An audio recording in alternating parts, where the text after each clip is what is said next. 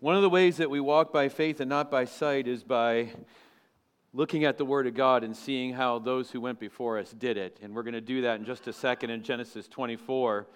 But a couple things I want to mention first. Um, I want to share with you a thank you from Scott and Christina Hall. And um, if you're not aware, Scott is on the tail end now of going through two knee replacements.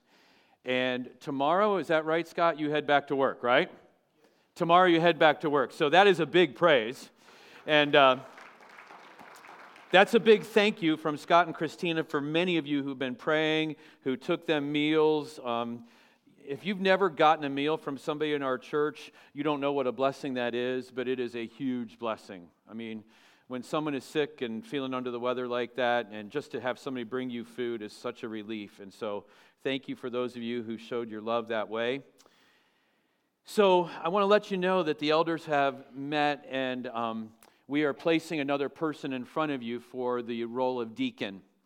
Um, if you're not aware, the church is growing, and there's a lot of needs to care for. And so, um, we are placing before you uh, prayerfully Matt Sides. And um, we have met with Matt. Matt desires to serve in the role of deacon. Um, he did that previously, and he wants to do it again. And so, for the next two weeks, we are asking you as a church to prayerfully consider 1 Timothy chapter 3, verses 8 through 13, which are very clear on, on who should be serving as a deacon.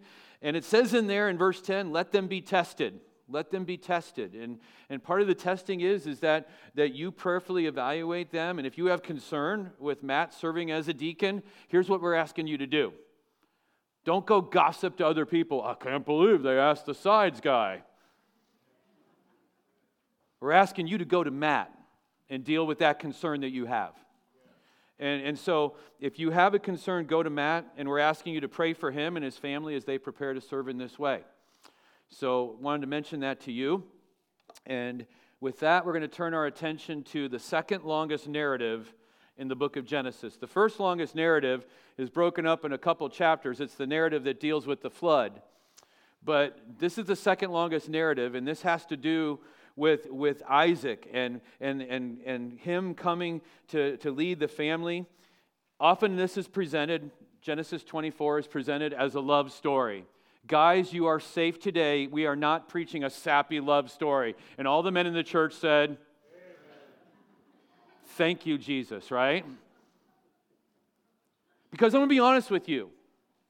To take Genesis 24 as just a sappy love story is wrong. There is some love here. There is, there is a partially a love story here. But as I study this out and as I look at this, there, there's two big things that I see in this text of Scripture. There's two really big things I see in this text of Scripture. The first one I already mentioned. This is a transition from Abraham to Isaac. This is the handing off of leadership. This is one generation moving off the stage, if you will, to allow the next generation the room to work. And if you're in this room this morning and you're getting up there in years, that's one of the hardest struggles I think that there is, is to know when it's time to step aside and let the next generation step in. It's hard. Maybe you're in that generation of trying to step in and you're constantly being thwarted by, by those who are old, and, and you have this natural tension. Well, the, the old people are holding on to the old way of doing things, and new people want to come in and do things new. And, and I want to tell you, I'm glad that there's new ways of things being done. I didn't want to come to church this morning in the bitter cold in a horse and buggy, did you? I'm glad there's change. I'm glad that God gifts young minds with good ideas I just wish that He gifted those young minds with the experience that comes with age. But the only way they're going to get that experience is what? The way we got experience, those of us who are older, right? By, by, by making mistakes, by, by, by taking it from the school of hard knocks. And so we're going to see this transition, this handing off. But the second thing we see here, and this is big to me, is this continuing storyline of God's faithfulness that we have now seen all of Abraham's life, and now it's going to just keep on going and keep on going. And what I want us to see this morning, and I've been praying about this, is, is how one person's faithfulness can transform other people's, people around them. And we're going to see how Abraham's faithfulness is going to transform, and, and it's how it's going to affect the way that it, his servant acts, and how it's going to affect Isaac as we go forward in future weeks. But here's what my heart's desire is. Can I just tell you, and this is kind of dangerous, that I can tell you my motive for preaching this and why, what, why I'm so passionate about this is? Because if you don't get it, it's going to feel like a total failure, okay? But, but here's my method and here's my motive in preaching this to you. I want each one of you in this room, those of you who are listening online, I want you to leave here absolutely clinging to the fact that God is faithful. I want you to be so dependent on that and that alone that God is faithful. Because here's why.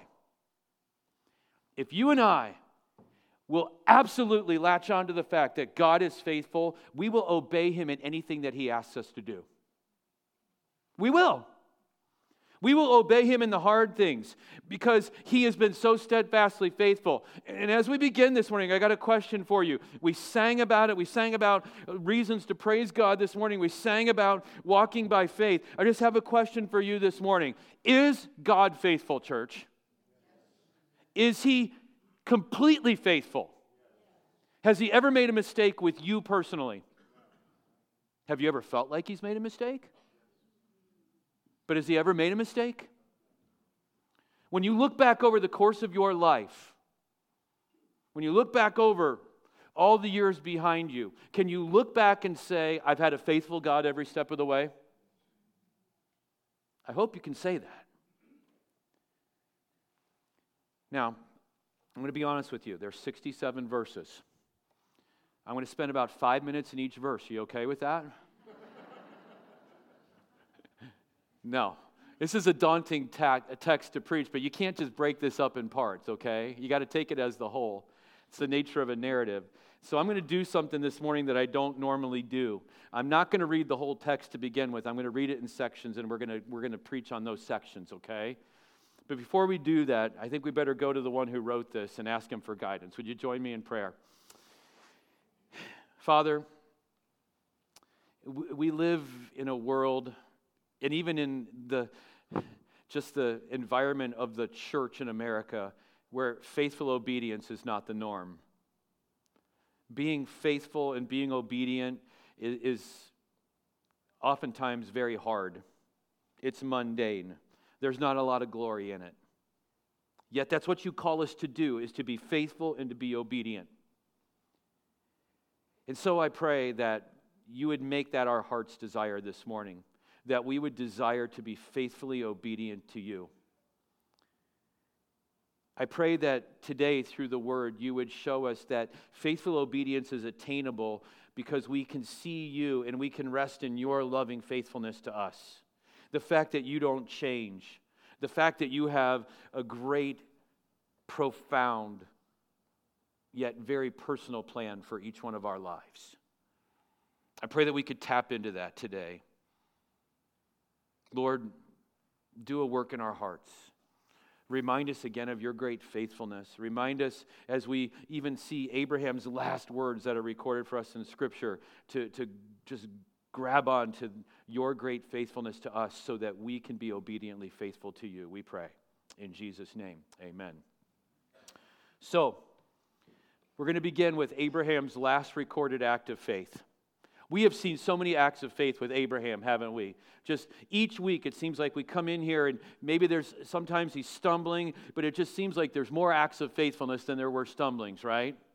And so when we get to the end of his life, in the first nine verses, we're going to see Abraham's last recorded act of faith. So follow along as we read the first nine verses now. Now, Abraham was old, well advanced in years. That's, that's a nice Bible way of saying that guy was as old as dirt. Okay? He was old and advanced in years, and the Lord had blessed Abraham in all things. And Abraham said to his servant, the oldest of his household, who had charge of all that he had, Put your hand under my thigh, that I may make you swear by the Lord, the God of heaven and the God of earth, that you will not take a wife for my son from the daughters of the Canaanites among whom I dwell, but will go to my country and to my kindred and take a wife for my son Isaac. The servant said to him, Perhaps the woman may not be willing to follow me back to this land. Must I then take your son back to the land from which you came? Abraham said to him, See to it that you do not take my son back there. The Lord, the God of heaven, who took me from my father's house and from the land of my kindred, and who spoke to me and swore to me, To your offspring I will give this land. He will send his angel before you, and you shall take a wife for my son from there. But if the woman is not willing to follow you, then you will be free from this oath of mine, only you must not take my son back there. So the servant put his hand under the thigh of Abraham his master and swore to him concerning this master or this matter. As I mentioned in my introduction, there's a transition here. Abraham is about to ride off into the sunset, and Isaac is about to become the head of this family and the leader. And we have in verses 2 through 8 Abraham's final recorded words of Scripture, and they are just dripping with faith. Faith until the very end. Now, we see in verse 2 that there's a servant here mentioned. His name isn't mentioned. It could be Eliezer from chapter 15. If so, Eliezer is an old man himself okay he's probably probably like close to 90 years old if it's Eliezer we don't know but whoever it is he is given this great important task abraham entrusts to him the job of finding a wife for his only son. No pressure at all. No pressure at all. Your job is to go find a wife. And remember there's a lot hanging on this. So in verse 3 and 4, Abraham kind of details the, he gives to him the kind of the, the, the, the, the criteria that he has to operate in. Most importantly, she can't be a Canaanite. You say, why can't she be a Canaanite? Well, if you go back to Genesis chapter 9, you'll be reminded that Noah put a curse on all the Canaanites. And so, so Abraham knows this, and he's like, she can't be a Canaanite. She can't be a Canaanite. She's got to be from my homeland. And in saying this, what Abraham is saying, you, it's not written here in Scripture, but I want you to just think with me. In saying this, Abraham is saying this she's got to be another person just like me who's willing to leave the homeland where she's comfortable, make this long trek, and be willing to leave all of that behind to come and live in a strange place. Now, I don't know if you've thought about this before, but, but there's this thing about generations when we go from one generation to the next, right? And what happens is because we as parents try to make life better for the kids coming behind us, we tend to soften the next generation. Do we not? Be honest with me. Don't we tend to soften the next generation? We do. We try to make it too easy on them. Kids in the room are like, Why are you saying this, PD? This means chores and everything this week, right? Yeah. Isaac has grown up in Abraham's household. He doesn't understand what it took for Abraham to come to this country. He doesn't understand the sacrifice. How good is God to keep, Ab- to keep Isaac from getting too soft? He's going to bring somebody who had to go through this. Rebekah is going to be a very grounding influence in Isaac's life that we're going to see here as we move forward. And part of that is, is because she understands, like her father in law, what it means to leave behind your homeland and come to a, to a place where, where you don't know anybody, where the customs are different, and where you don't fit in. There's further criteria given now as we move forward. In verse 5 and in verse 5 through 8, it's very clear, Abraham makes it imminently clear Isaac is not to leave the land of promise. Under no circumstance is he to leave the land of promise. And the servant raises a legitimate question. Okay? Dads in the room who have daughters. You looking at me? How many of you would let your daughter go not with the man that she's supposed to fall in love with, but a representative of the man that she's supposed to fall in love with and travel months long journey away from you and marry the guy sight unseen. Any dad want to sign up for that? Maybe if your daughter's a real pain, you might. Saw that hand. Gemma, I will be praying for you this week. Abraham's asking a lot here, isn't he? He's asking a lot. But he is not asking this to be demanding. He's asking this in complete faith. I want you to hone in on verse 7 with me. There's a reason why Isaac isn't supposed to leave the land. He says, Because here's the promise. You see it there? Here's the promise the, the God of heaven the God of heaven, which is really interesting that he says the God of heaven. Go back to chapter 22, where, where it, just keep your finger and go back to chapter 22. We're on Mount Moriah in chapter 22, and verse 11. But the angel of the Lord called to him from where? From heaven. Go fast, fast forward in that chapter. Go to verse 15. And the angel of the Lord called to Abraham a second time from where? When God talks to you from heaven, guess what? That gets your attention. And from now on, when he refers to God, the God of heaven, the God who spoke to me, the God, the God who had me offer up my son, and the God who delivered my son back to me. I told you when we were in chapter 22, Abraham and Isaac leave that mountain, change people. And so now, when he's talking to the servant, he says, the God of heaven, who took me from my father's house and from the land of my kindred, and who spoke to me and swore to me, To your offspring I will give this land. Here's the faith statement He, He will send His angel before you, and you will take a wife for my son from there. This is not name it and claim it garbage. Okay, let's be clear on this. This is not Abraham manifesting a wife for his son.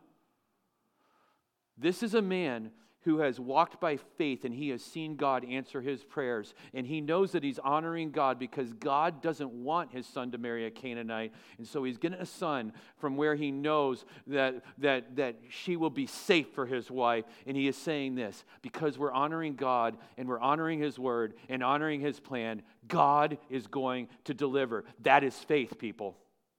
That is faith. And I ask myself, when I read God's word, do I take it as literally as Abraham did? And do I really believe God and his promises in the word? Because if I did, I would be that obedient in my faith. I would take big chances. This is a big risk.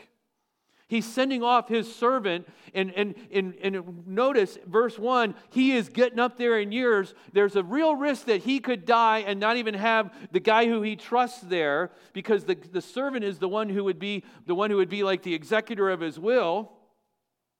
He doesn't have him there with him. He's sending him off because this is such an important task. And he says this This God will go before you, this God will provide a wife for my son. That's faith. That's genuine faith.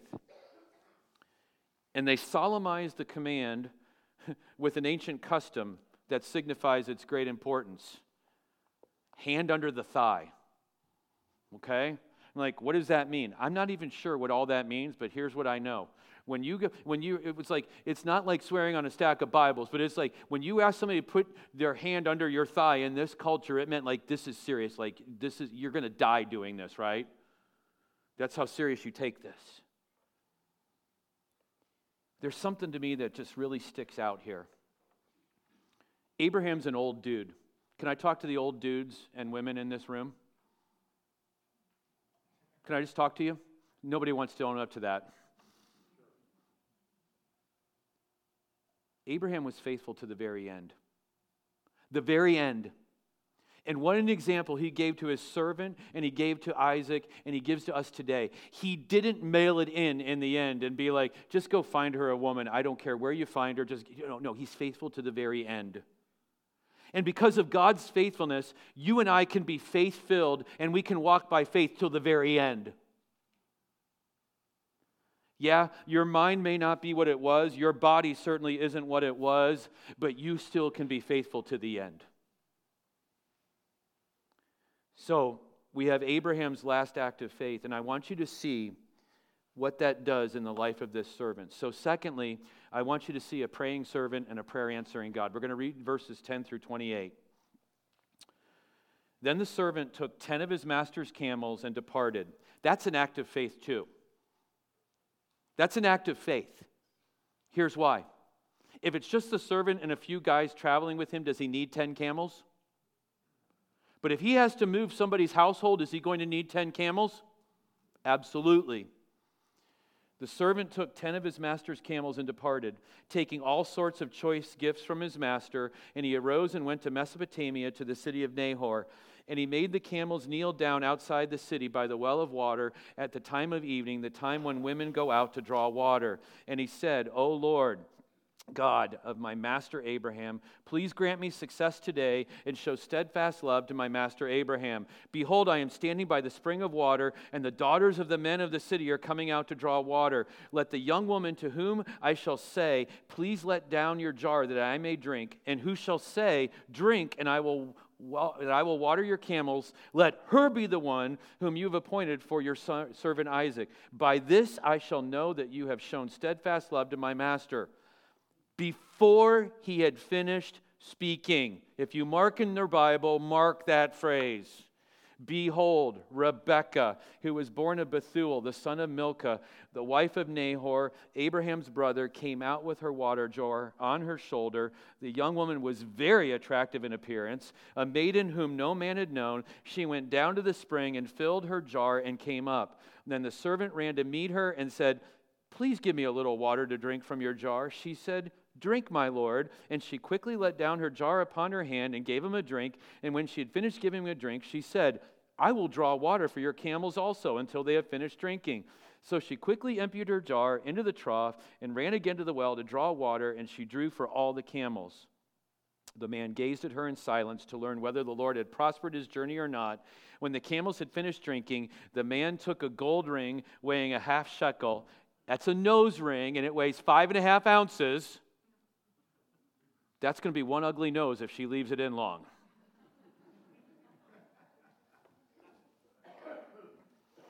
Two bracelets for her arms, weighing 10 gold shekels, and said, Please tell me whose daughter you are. Is there room in your father's house for us to spend the night?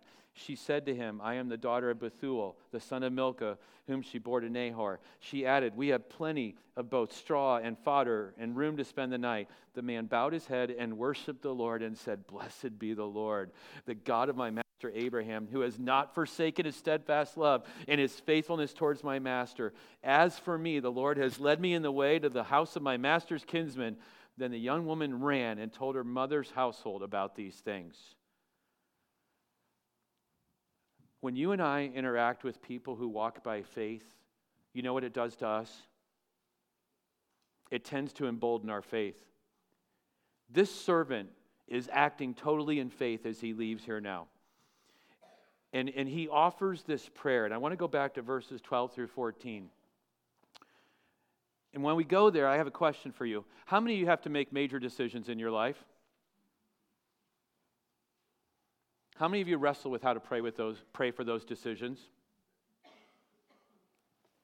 Let's learn here. Could there be anything more important to this servant than getting this right? Can you imagine if he brings back the wrong one? I mean, just think about it. He comes back. He comes back, and Isaac is like, What? No. That would be terrible because he would have to go back and he would have to explain, okay, she didn't work out. Right?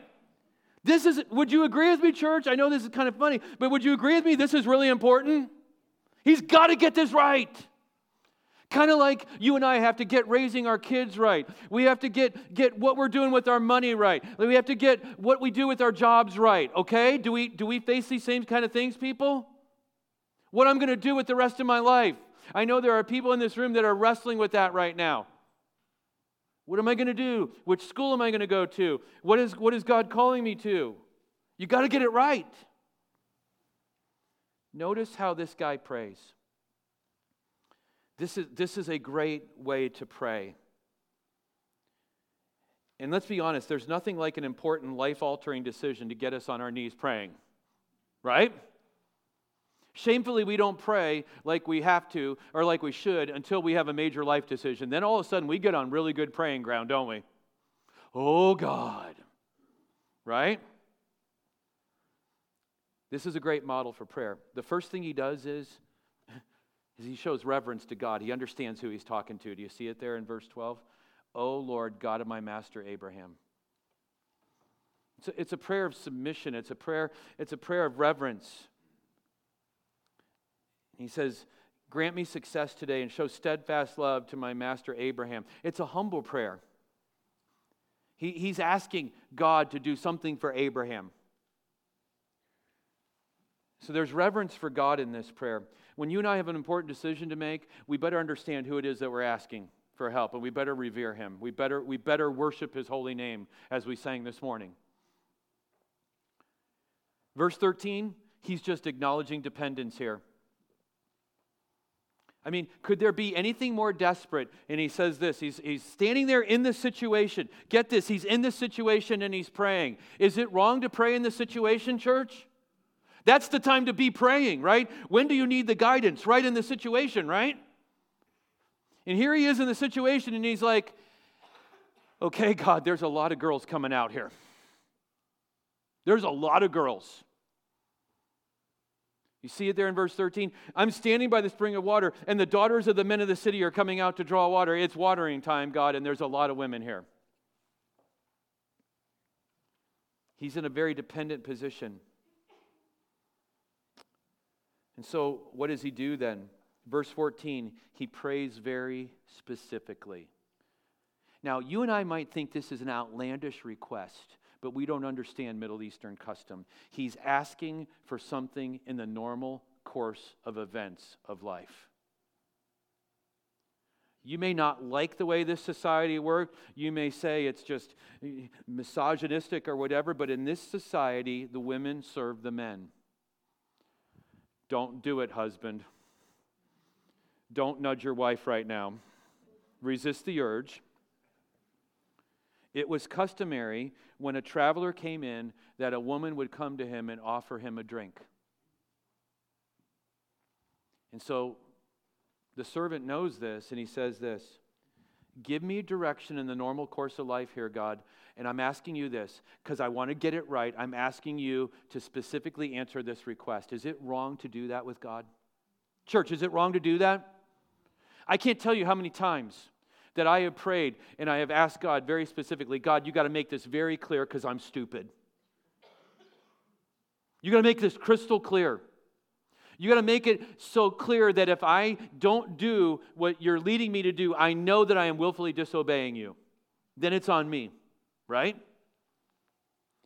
And what he says is this okay, Yes, someone's going to come and offer me a drink. And the one that you want for Isaac, let her be the one who offers to water the camels. Now, watering the camels is no small task. We'll talk about that soon. This is a pretty big ask, okay? But I want you to see how God answers prayer. God gives a faithful answer because he's a faithful God. Verse 15, I told you to mark it. Before he had finished speaking. Now, does God always answer that way, church? No, but, but here's the thing. Here's the thing. Knowing that God answered the servant this way about Isaac, does that give you confidence to actually go and ask God? Church, should it? Church, should it? It better. It better. But notice God at the right time with the right person. She happens to be a relative of Abraham. Oh, what a coincidence. She is actually Abraham's great niece. Abraham's great niece. And on top of that, she's beautiful. This old guy is like, man, Isaac is going to like her. And on top of that, She's not married. Check, check, check. Right? She's checking the boxes, right?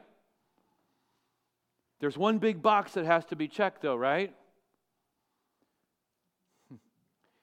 She volunteers to give him a drink. She has the right heart. She, she's the right person. She comes from the right family she, she, she, she does the right thing and she has the right heart. can I say this to some of you in this room this morning that are struggling, waiting for the right person to come along or God to bring the right person? If you learn anything, learn from this account that God will deliver the right person at the right time. And the worst thing that you can do is to rush ahead of God and try to play God and be a matchmaker. Let God bring the right person. Let God bring the right person. That was free, by the way. But I got a question for you. Could God have answered any clearer here? Could he have? Did he answer the prayer exactly as it was prayed? So let me help you to understand what she just volunteered here for. Okay? When you look in the passage, it, says this. Look at verse 20. She quickly emptied that first jar into the trough and ran again to the well to draw water, and she drew for all the camels. Well, it talks about going down into the well. In verse, uh, in verse 16, she went down to the spring and filled her jar. So the typical jar carried about three gallons of water. Okay? Three, three, three gallons of water in a clay jar. Is that light? No, that's pretty heavy, right? Where would they carry that? Either on their shoulder, some of them would carry it on their head. Okay? So, so she's carrying three gallons of water at a time. Think that's hard enough. You know, just like going from the house out to the barn with three gallons of water. No, this is different than that, even. Okay? The ancient well was usually dug by hand, and it was dug in a big, huge square. And on the outside of the square going down, they carved in steps going down and you would wind your way down in this well to down to where the spring level was. And then when you got down there, you had to let the, the clay jar down. So, in other words, it steps down, it steps up. Okay? Three gallons at a time. How many camels? Did you catch how many camels he came with? Ten. You know what it takes to water the average camel? 25 gallons. If they're not that thirsty and they only drink 24, how many trips is that per camel? Good math. Eight trips per camel. How many camels? That's eight times 10. That's what? Some of you are getting ready to take off your shoes. Let me help you. 80. 80. Probably 85 to 90 trips down into the well. Okay? And what's the servant doing the whole time? I says, this is kind of the humorous part of this. He's just watching the whole time. Just watching the whole time. And the whole time he's praising God, isn't he? He's making sure that all the camels are watered. He's making sure that God that God's really answering his prayer. And then he gives her these gifts. Yes, he gives her a gold nose ring that weighs five and a half ounces. The Awana cars that the kids were racing yesterday could be five ounces. Kids, can you imagine having something hanging off your nose that weighed what your Awana car weighed? That's just gross, okay? But it doesn't stop there. The servant doesn't just run away like, oh, God, you answered prayer, you're amazing. And, and just like, okay, you got to get married, I got all this stuff. No, he stops and he's, look at verse 26. The man bowed his head and he worshiped the Lord. He said, Blessed be the Lord, the God of my master Abraham. When you have an important life decision and you lay it out there in prayer and God answers it, you better, better, better, better give him credit. You better give him credit. You better worship him. You better praise his name. I'm going to be honest with you. I hope that tonight when we come, there are people who will come and share praises from what God's been doing in your life. Because you know what? Nothing energizes and encourages a church family more than to hear how God's answering prayer in other people's lives. Now I put the pressure on for tonight. And notice what he says his steadfast love and his faithfulness towards my master. As for me, the Lord has led me in the way to the house of my master's kinsman. And as he's doing this out loud, Rebekah hears it. And what does she do in verse 28? It's gotten her interest and she runs. She runs to the house. Do you see how infectious faith infects other people to become infectious, infectious in their faithfulness? And it only took one person. It only took one person here. So now let's talk about verses 29 through 54, arranging a marriage. Let's talk about arranging a marriage. Verse 29, there's going to be a guy in this verse that's going to come back, and, and we're going to meet him again. And he is, let's just face it, this guy is a scoundrel. Laban is his name. Rebekah had a brother whose name was Laban. Laban ran out towards the man to the spring, and as soon as he saw the ring and the bracelets on his sister's arms, Laban is always looking for an opportunity, okay? He and heard the words of Rebekah his sister, Thus the man spoke to me. He went to the man, and behold, he was standing by the camels at the spring. He said, Come in, O blessed of the Lord. Why do you stand outside? For I have prepared the house and a place for the camels. So the man came to the house and unharnessed the camels and gave straw and fodder to the camels, and there was water to wash his feet and the feet of the men who were with him. Then food was set before him to eat, but he said, I will not eat until I have said what I have to say. He said, Speak on. So he said, I am Abraham's servant. The Lord has greatly blessed my master, and he has become great. He has given him flocks and herds, silver and gold, male servants and female servants, camels and donkeys. And Sarah, my master's wife, bore a son to my master when she was old, and to him he has given all that he has. My master made me swear, saying, You shall not take a wife for my son from the daughters of the Canaanites in whose land I dwell, but you shall go to my father's house and to my clan and take a wife for my son. I said to my master, Perhaps the Lord will not follow me me. But he said to me, The Lord before whom I have walked will send his angel with you and prosper your way. You shall take a wife for my son from my clan and from my father's house. Then you will be free from my oath when you come to my clan. And if they will not give her to you, then you will be free from my oath. I came here today to the spring, and I said, O Lord, the God of my master Abraham, if now you are prospering the way I go, behold, I am standing by the spring of water. Let the virgin who comes out to draw water, to whom I shall say, Please give me a little water from your jar to drink. And who will say to me, Drink, and I will draw for your camels also. Let her be the woman whom the Lord has appointed for my master's son. Before I had finished speaking in my heart, behold, Rebekah came out with her water jar on her shoulder, and she went down to the spring and drew water. And I said to her, Please let me drink. She quickly let down her jar from her shoulder and said, Drink, and I will give your camels drink also. So I drank, and she gave the camels drink also. Then I asked her, Whose daughter are you? And she said, The daughter of Bethuel, Nahor's son, whom Milcah bore to him. So I put the ring on her nose and the bracelets on her arms. Then I bowed my head and worshiped the Lord and blessed the Lord, the God of my master Abraham, who had led me by the right way to take the daughter of my master's kinsman for his son. Now then, if you're going to show steadfast love and faithfulness to my master, tell me, and if not, tell me that I may turn to the right hand or the left.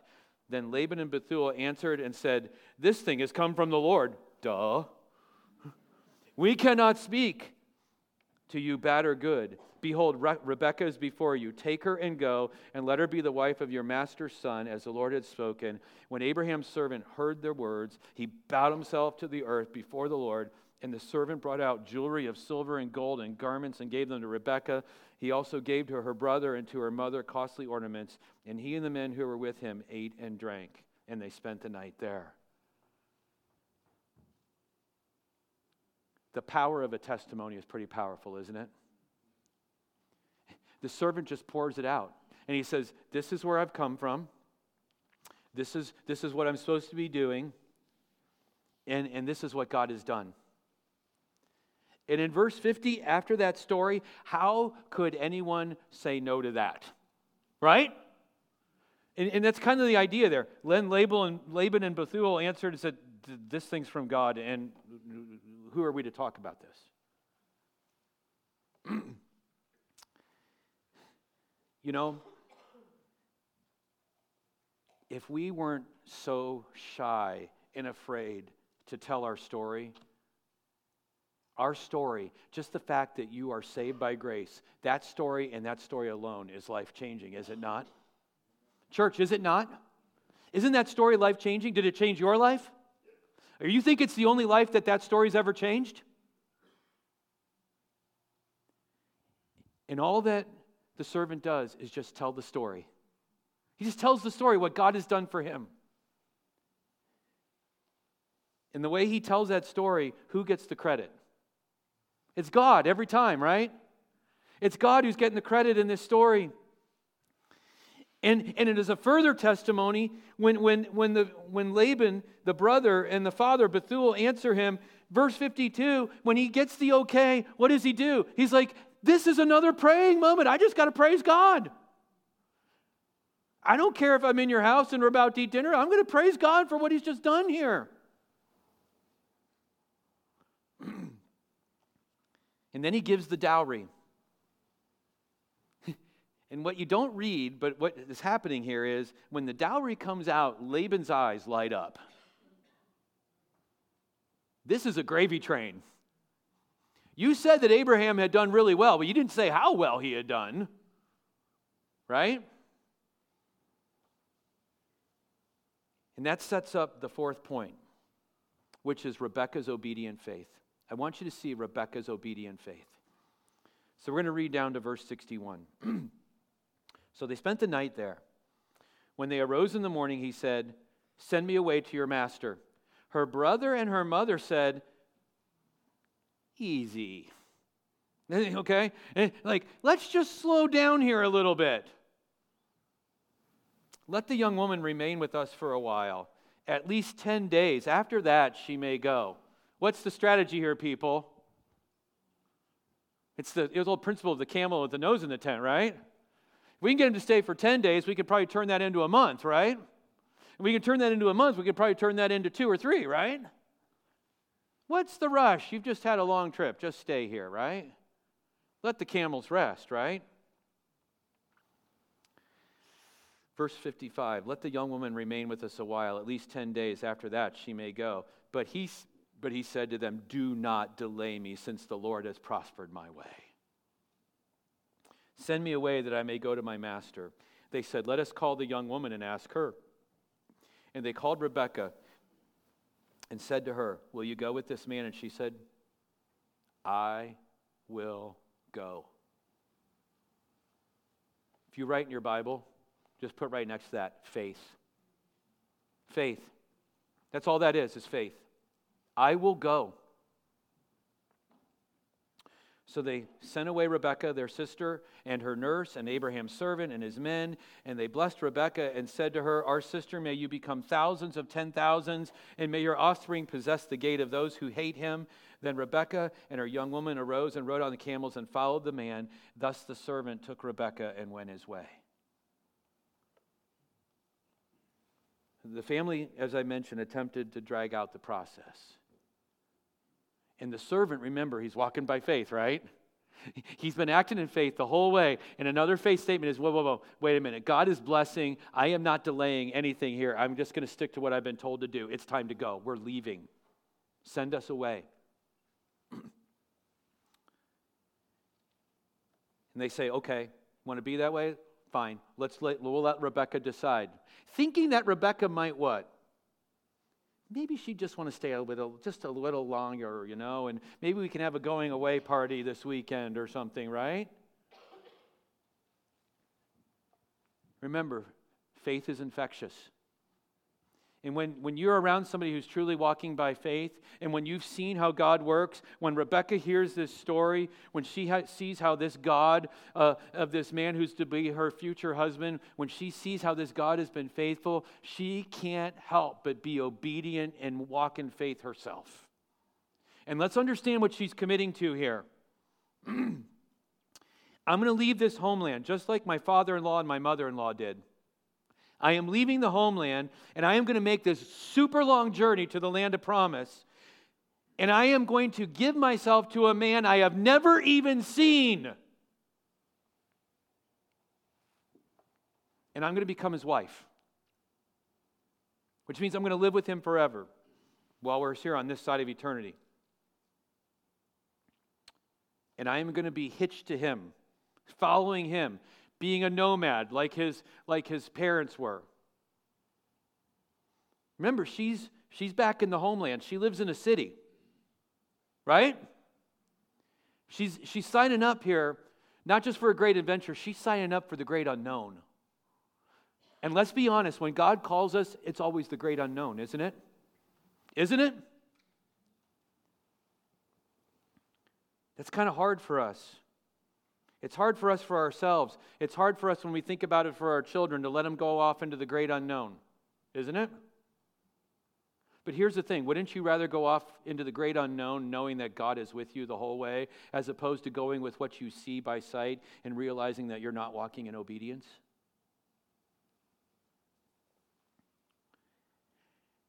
So she's heard of God's faithfulness in the life of Abraham and his servant, and she chooses to obey and walk in faith as well. And she puts her dependence in their God.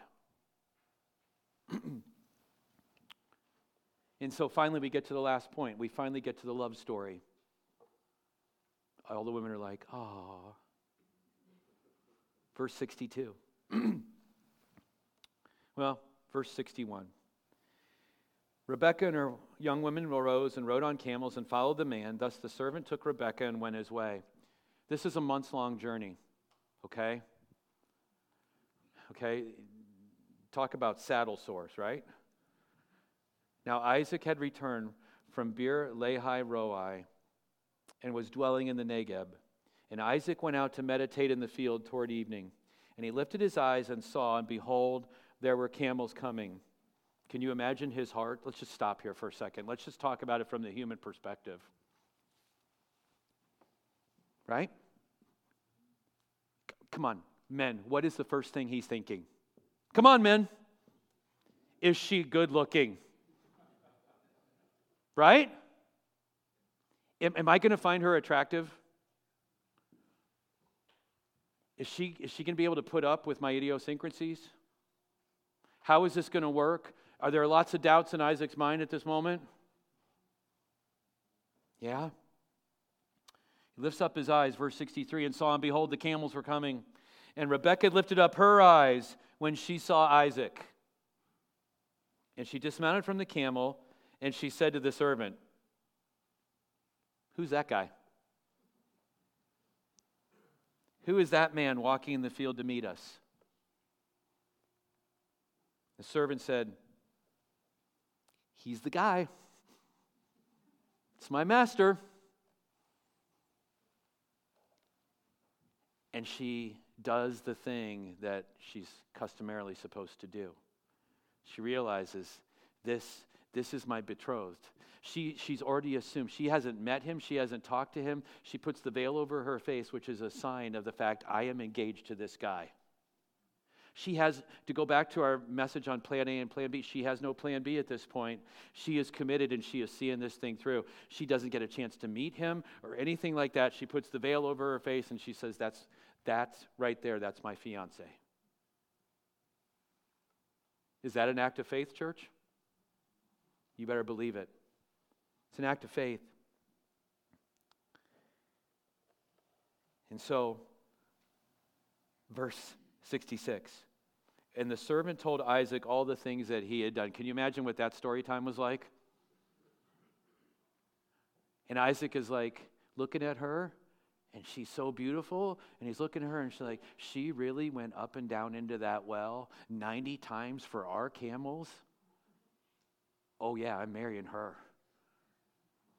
Then Isaac, verse 67, brought her into the tent of Sarah, his mother, and took Rebekah, and she became his wife, and he loved her. So Isaac was comforted after his mother's death. What a happy ending, right? There's significance here. Now Isaac is living in Abraham and Sarah's tent. Who's in charge now? Who's the new sheriff in town? It's Isaac. He's taken the patriarch's tent. And so we got a couple minutes, but there's three things I just want to nail down before we leave here. There's so much here for us to consider. And let's be honest, every single one of us deals with this fear of what it means to really be a committed follower of Jesus, don't we? We wrestle with that fear. Eh, to be obedient completely to the commands of God and, and His call in our life. And, and we certainly see, if you haven't seen it, and if you haven't caught it, then I haven't done a good job. There, there is hardship and there is a lot of unknown in committing to following the way of the Lord here. But I hope you also saw this. This is the way of reward and blessing. And I'm not just talking about five and a half ounce nose rings. Was Rebekah blessed because she obeyed? And, and yes, she was. Do you know what the blessing that Rebekah got that, that history records for us is? She's in the line of Christ. Rebekah is in the line of Christ. That's an amazing thing, isn't it? Can I say to us all, whether you're old or young, today is the day to, to be committed to, to be obediently following your master? Today is the day. Don't, don't go back and languish over what you haven't done. Today is the day to commit to follow this God. Stop looking at what you have to leave behind and look at what God has to offer. And what God has to offer is Himself. And that's more than enough, isn't it? What God has to offer is Himself. I'm not talking about all the wealth, the gold, and all the bracelets and that. I'm talking about the fact that when she committed, Abraham's God became Rebekah's God. And he became her wisdom. He became her power. He became her protection. He became her love. He became her direction. And isn't that what we all need? So, the first thing I want you to consider is shake off the fear to follow by faith. The second thing I want us to consider is this when you commit to be faithful, be faithful to the very end. Be faithful to the very end. What a legacy that Abraham leaves for us by God's grace. What a legacy he left to Isaac.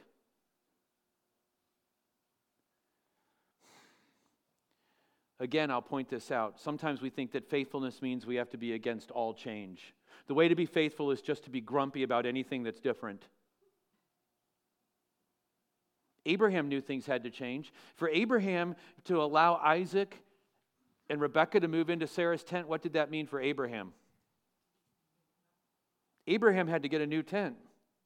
Change. I hate this new tent. I knew where everything was in the old tent. Right? Right? But he's being faithful to the end, isn't he? Being faithful to the end. And then, thirdly, I want you to consider this. What a powerful God that we have. A God that listens to our prayers and loves us enough to answer them specifically for us. Did you see that here? When you got important decisions to make, follow the example of Abraham's servant and go to that all wise, all powerful, loving Creator God and seek His direction and don't be afraid to ask. Because here's the promise that we know from elsewhere in the Word of God He's always working for our good and His glory, isn't He? Isn't that the promise of the Word? So you got this important life decision to make. Yeah, get some wise counsel from people around you, but get the wisest counsel from your Heavenly Father. Get the wisest counsel. I hope we leave this chapter greater committed to following, not because we can just try harder, but because our God is so good and so faithful to us. How can we not walk by faith? How can we not walk by faith? Father, increase our faith, I pray. I pray that you would just drill this long but very fruitful chapter into our hearts. That we would walk by faith. That we would look beyond what we see to see the God who sees all and knows all and has a good plan for us. And that we could do it by your grace, I pray. We love you, Lord. Thank you for this account that is, I am convinced this account is here to bolster our faith. I pray that it's done that this morning. In Jesus' name, amen.